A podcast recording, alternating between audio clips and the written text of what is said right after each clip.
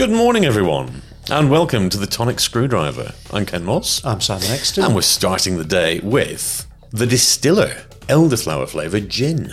It's 37.5%, and the info bollocks says suitable for vegetarians. The end. Right, okay. This is from Asda. I love elderflower stuff, so I'm really looking forward to this. First things first, Dr. Exton, nasal appraisal, please. Elderflower. Strong Really, really Elderflower. powerful. Oh, I can't wait for this. Splishy, splashy.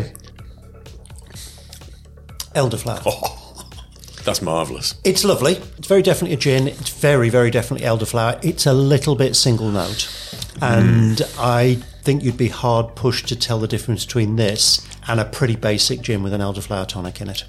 That's not a bad appraisal, actually. Um, don't get me wrong, this is a lovely drink, but I think it's a lovely drink that you would get with a very basic gin and an elderflower tonic, or a very basic gin, a little splash of elderflower cordial, and a basic tonic. yeah, I'll take all of that. Um, It's lovely, but Yeah. it's single note, so because of that, it's a four from It's me. a four from me as well. There's a little tart aftertaste. And also, the elderflower is a little bit synthetic. To me, that's more elderflower flavouring than actual distilled elderflower. So the the sort of thing that you would get from a elderflower tonic or elderflower cordial with a tonic. True, uh, I think somebody's already mentioned. don't go all smug on me, Dr. X, and it's very unbecoming. But yeah, just for those reasons, but it is a nice drink. Like I say, it's like that Whitley Neill Brazilian lime. It was lovely, but it tasted like a nice gin and tonic with a slice of lime in it. This tastes like a gin and tonic with a slosh of elderflower cordial in it. It's lovely. I'm enjoying drinking it, but I wouldn't search out a bottle of it.